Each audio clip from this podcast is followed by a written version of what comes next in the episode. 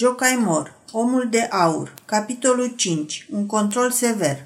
Sfânta Barbara scăpase de două primejdii, de stâncile de la porțile de fier și de canoniera turcească. Mai avea însă de înfruntat alte două, vântul Bora și carantina de la Orșova. Dincolo de porțile de fier, zidurile de cremene ale celor două maluri strâng uriașul fluviu într-un defileu îngust ce are abia o sută de stânjeni. Apele învolburate se nepustesc vijelioase printre cele două ziduri și în unele locuri se prăvălesc de pe o înălțime de douăzeci și opt de picioare. Peretele de stâncă pare format din straturi colorate în galben, roșu, verde. Marginile de sus sunt încoronate de o coamă verde ciufulită, cununile arborilor de tot felul ai, pădur- ai pădurii seculare.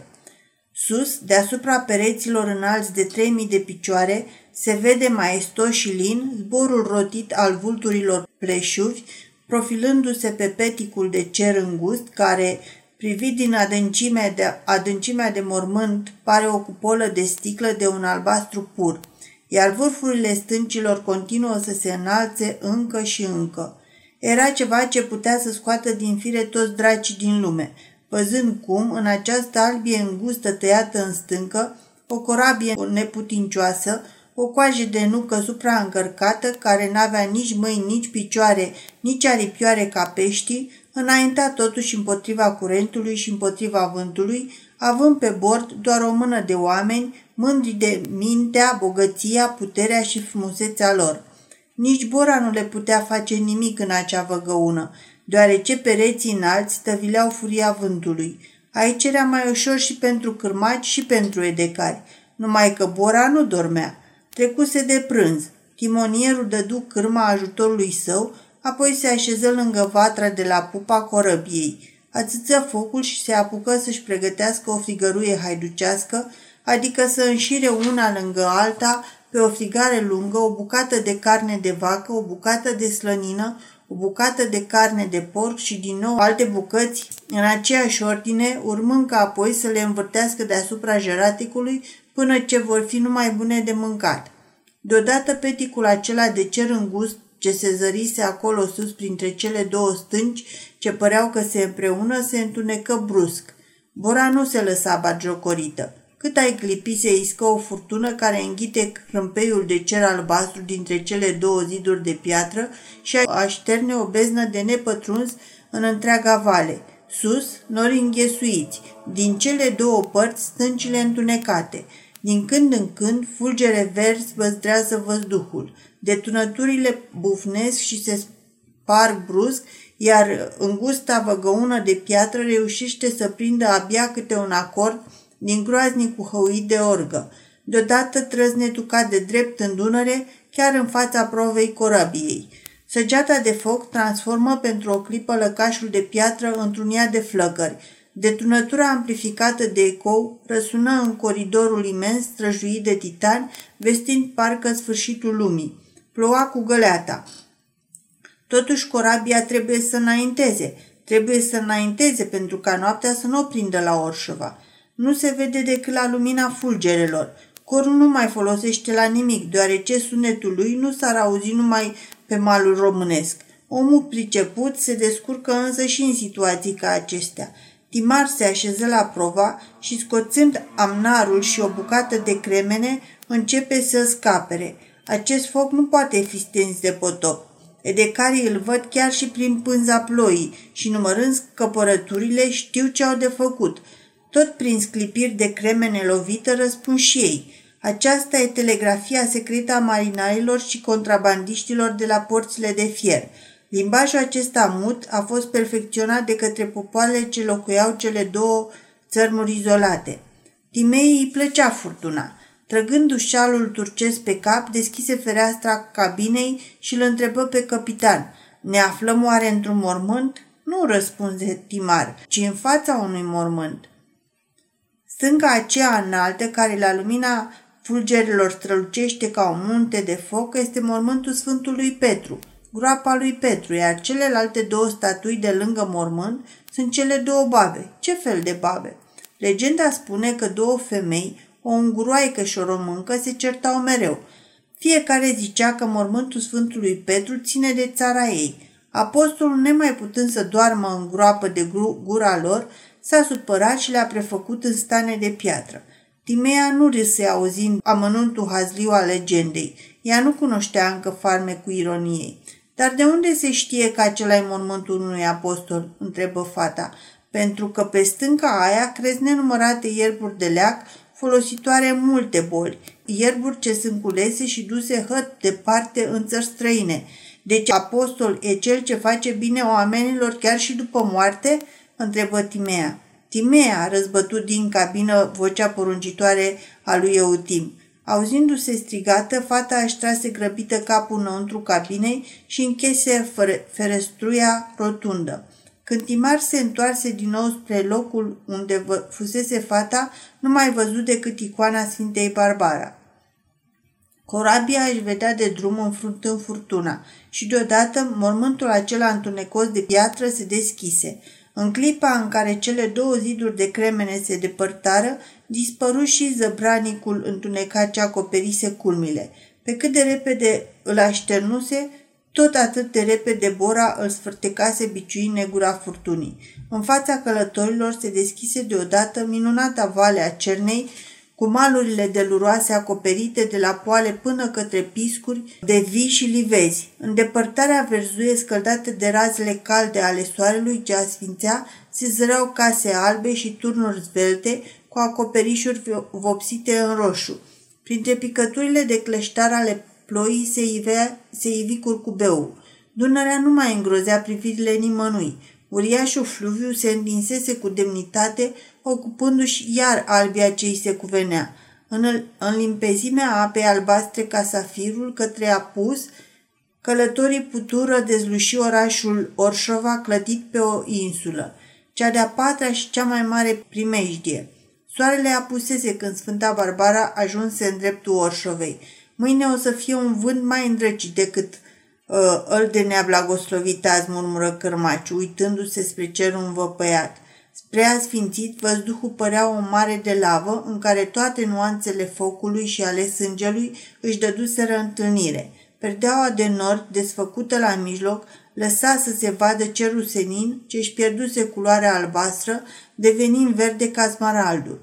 Munții și văile, pădurile și satele, toate erau învăluite în lumina sângerie a cerului de o strălucire atât de orbitoare încât nu lăsa umbre. În centrul priveliștii apărea Dunărea ca fleghetonul în flăcări, iar undeva, în mijlocul ei, se înălța o insulă cu turnuri și clădiri înalte, învăpăiate, ce formau parcă la un loc un imens cuptor prin care, ca prin purgatoriu, trebuia să treacă orice muritor care voia să pășească hotarul dintre răsăritul ciumat și apusul fără prihană. Ceea ce apăsa asupra nervilor mai mult decât priveliștea învăluită în lumina aceea de foc, prevestitoare de furtună, era însă o mică luntre vopsită în galben și negru, care se apropia de corabie venind dinspre Schelă. Schelă li se spunea zăbrelelor duble printre care puteau să stea de vorbă, să se tocmească și să facă tranzacții locuitorii țărilor învecinate de pe cele două maluri ale Dunării. Sfânta Barbara ancorase în fața insulei și aștepta luntrea care se apropia. În luntre se zăreau trei oameni înarmați. Doi dintre ei aveau puși cu baionetă, doi luntrași și Cârmașul. Euthem se plimba neliniștit în sus și în jos prin fața cabinei sale. Timar veni lângă el și îi spuse în șoaptă: se apropie patrula de control. Euthem vârâ mâna în punga de mătase pe care o ținea în chimirul său de piele, scoase două fișicuri și le întinse lui Timar. Fiecare fișic conținea câte o sută de galbeni. Peste câteva clipe, luntrea ajunse lângă corabie și cei trei oameni înarmați urcară pe bord. Unul dintre ei, inspectorul vamal, inspiciens, avea sarcina să controleze dacă în cală nu se găsesc cumva mărfuri de contrabandă sau arme. Ceilalți doi, zapcii, erau ajutoarele înarmate ale inspectorului și totodată oameni puși să vegheze ca inspectorul să-și facă datoria conștiincios. Curățitorul, spion semioficial, avea rolul să-i pândească pe cei doi zapcii, dacă aceștia îl supraveghează așa cum trebuie pe inspector. La rândul lor, cei trei, inspectorul și zapcii, alcătuiau un fel de tribunal oficial care îl supunea pe curățitor la un interogatoriu aspru, căutând să afle dacă nu cumva vreunul din călători venise în contact cu ciumații. Totul era admirabil organizat. Fiecare funcționar își supraveghea colegul și toți la un loc pe câte unul. Pentru îndeplinirea formalităților de control, inspicientului îi se plătea în mod obișnuit o sută de creițari, celor doi zapcii câte douăzeci și cinci, iar curățitorului cincizeci, ceea ce desigur era destul de puțin. Când inspectorul puse piciorul pe bordul Sfintei Barbara, curățitorul se grăbi să-l întâmpine. Inspectorul se scărpină după ureche, iar curățitorul se scărpină sub nas. La atât se rezumară cei doi. Apoi inspectorul se întoarse spre Timar, în timp ce zapcii își puseră baionetele la armă. Deocamdată stăteau la trei pași de capitan, căci nu știau dacă Timar era contaminat de ciumă. Începu interogatoriul. De unde? De la Galați. Proprietarul corăbiei? Brazovici Atanas. Proprietarul încărcăturii? Trikalis Euthem. Actele justificative? Predarea actelor se face luându-se mai multe măsuri de precauție. Se aduce o tigaie cu jăratic, peste care se presară pelin și semințe de brad. Hârtiile sunt vânturate mai întâi de câteva ori prin fumul iscat de arderea semințelor, apoi cu ajutorul unui clește de fier, inspectorul le preia și le citește ținându-le la distanță. În sfârșit le restituie. Deocamdată nu spune niciun cuvânt referitor la actele corabiei. După aceea, tigaia este luată și în locul ei se aduce un urcior, care de fapt e o oală de lut cu gura atât de largă încât oricine își poate vârâ pumnul înăuntru. Rolul acestui urcior este de a înlesni plata controlorilor, deoarece ciuma se poate lua ușor prin mijlocirea monedelor, care corăbierul sosit din Orient trebuie să pună mai întâi banii în urcior. Urciorul plin cu apă, iar vașnicul apărător al apusului îi scoate de acolo curați. În același fel se fac plățile la schelă, unde orice ban trebuie pescuit dintr-un bazin cu apă. Timar vârâ pumnul strâns în apa din urcior și îl scoase cu degetele larg desfăcute. La rândul său, inspectorul vârâ și el mâna în urcior, scoțând-o cu pumnul strâns și o băgă în buzunar. Oh, este deprisos să mai controleze banii la lumina cerului învăpăiat pentru a vedea cât a primit. Își dă seama, pipăindu-i, simte după greutate. Doar și un orb recunoaște aurul. Niciun mușchi nu tresară pe chipul lui. Urmează zapcii. Cu o gravitate oficială, ei își pescuiesc plata de pe fundul urciorului. Abia acum își face apariția curățitorul cu fața severă amenințătoare. Un singur cuvânt de-al lui ar fi de ajuns ca Sfânta Barbara, cu toți pasagerii ei, să rămâie zece sau douăzeci de zile sechestrată în carantină și chipul lui rămâne imobil după îndeplinirea ritualului cuvenit. Tot acești slujbași sunt oameni cu sânge rece pe care nu interesează decât datoria. Apoi inspectorul, cu o voce foarte aspră, pretinde să îi se deschidă ușa spre a intra în cala vasului. Dorința îi se îndeplinește. Cei trei intră în interiorul corăbiei. Nimeni din echipaj n-are voie să-i urmeze. Rămași singuri, cei trei bărbați gravi încep să rânjească, în timp ce curățitorul rămas afară zâmbește sub glugă. Desfac unul din saci. Într-adevăr, conține grâu. E cam cu neghină, constată inspectorul. Pe semne că și în ceilalți saci tot grâu și pe semne tot atât de neghinos. După acest control, încep să redacteze protocolul. Unul dintre domnii înarmați ține călimarea și uneltele de scris, iar celălalt caietul de procese verbale. Inspectorul notează cu exactitate ceea ce a constatat. Apoi măzgălește ceva pe o bucată de hârtie pe care o împăturește și îi pune un sigiliu oficial, dar fără să scrie deasupra nicio adresă. După ce scotocesc în mod amănunțit toate unghierele unde s-ar fi putut ascunde vreun obiect suspect, cei trei controlori ies iarăși la lumina zilei. De fapt, la lumina lunii, deoarece între timp soarele a scăpătat și printre norii zdrențuiți lucește o lună strâmbă, fugim parcă printre nori leneși, când ascunzându-se, când arătându-se iar. Inspectorul îl cheamă pe Timar și pe un ton grav și oficial îi aduce la cunoștință că pe corabie nu s-a găsit nicio marfă interzisă. Cu aceeași voce oficială îl invită pe curățitor să-și facă declarația referitoare la problemele sanitare privind corabia. Curățitorul, amintind jurământul pe care l-a depus, declară că nicio persoană și nimic din ce se găsește pe corabie nu e contaminat. Apoi se eliberează o adeverință că actele au fost găsite în regulă și totodată chitanțe pentru sumele primite. o sută de creițari pentru inspector, de două ori douăzeci și cinci pentru zapcii și cincizeci pentru curățitor. Nu lipsește niciun creițar. După aceea, chitanțele se trimit proprietarului încărcăturii, care în tot timpul controlului nici nu a ieșit din cabină. Proprietarul tocmai ia masa. În schimbul chitanțelor, îi se cere să elibereze contrachitanțe, confirmând sumele predate.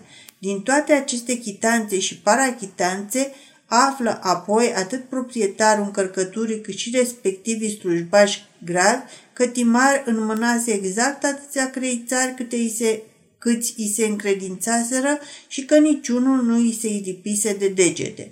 Da, creițari, numai că de aur. În clipa aceea, prin mintea lui Timar fulgeră un gând. Dacă în loc de cincizeci de galbeni pe care grănicerul acela murdar trebuia să-i pescuiască din urcior, bani prea mulți de altfel pentru el, ar fi pus numai patruzeci. Nimeni n-ar fi aflat vreodată că el păstrase zece. Va putea să păstreze chiar jumătate din întreaga sumă. Cine să-l controleze? Cei care urmau să primească banii erau chiar numai cu jumătate din sumele primite destul de bine răsplătiți. Dar un alt gând țâșnește de undeva din lăuntru ființei sale. Ce faci tu acum se cheamă mituire. Mita nu dai însă din avutul tău. Punga lui Trikalis se ușurează și asta pentru că afacerile stăpânului o cer. Tu dai banii și ești tot atât de nevinovat în toată afacerea asta ca și bietul urcior. De ce mituiește Trikalis pe controlor? N-ai de unde să știi. O fi încărcată corabia cu marfa de contrabandă? Oare cel care risipește banii pentru a scăpa repede pielea de vreun refugiat politic sau eroul fugărit al unei aventuri romantice? Nu-i treaba ta. Din clipa în care însă un singur ban ți s-ar lipi de degete, ai devenit părtaș la tot ceea ce apasă poate cugetul acestuia. Nu păstra nimic. Inspectorul anunță că vasul poate să-și continuă drumul, arborând drept semn pe catargul corabiei pavilionul alb-roșu cu vultur negru.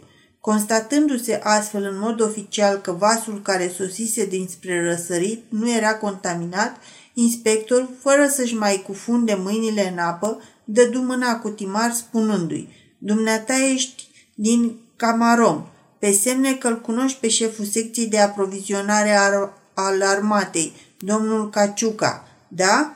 Ei bine, de această scrisoare de îndată ce ajunge acasă.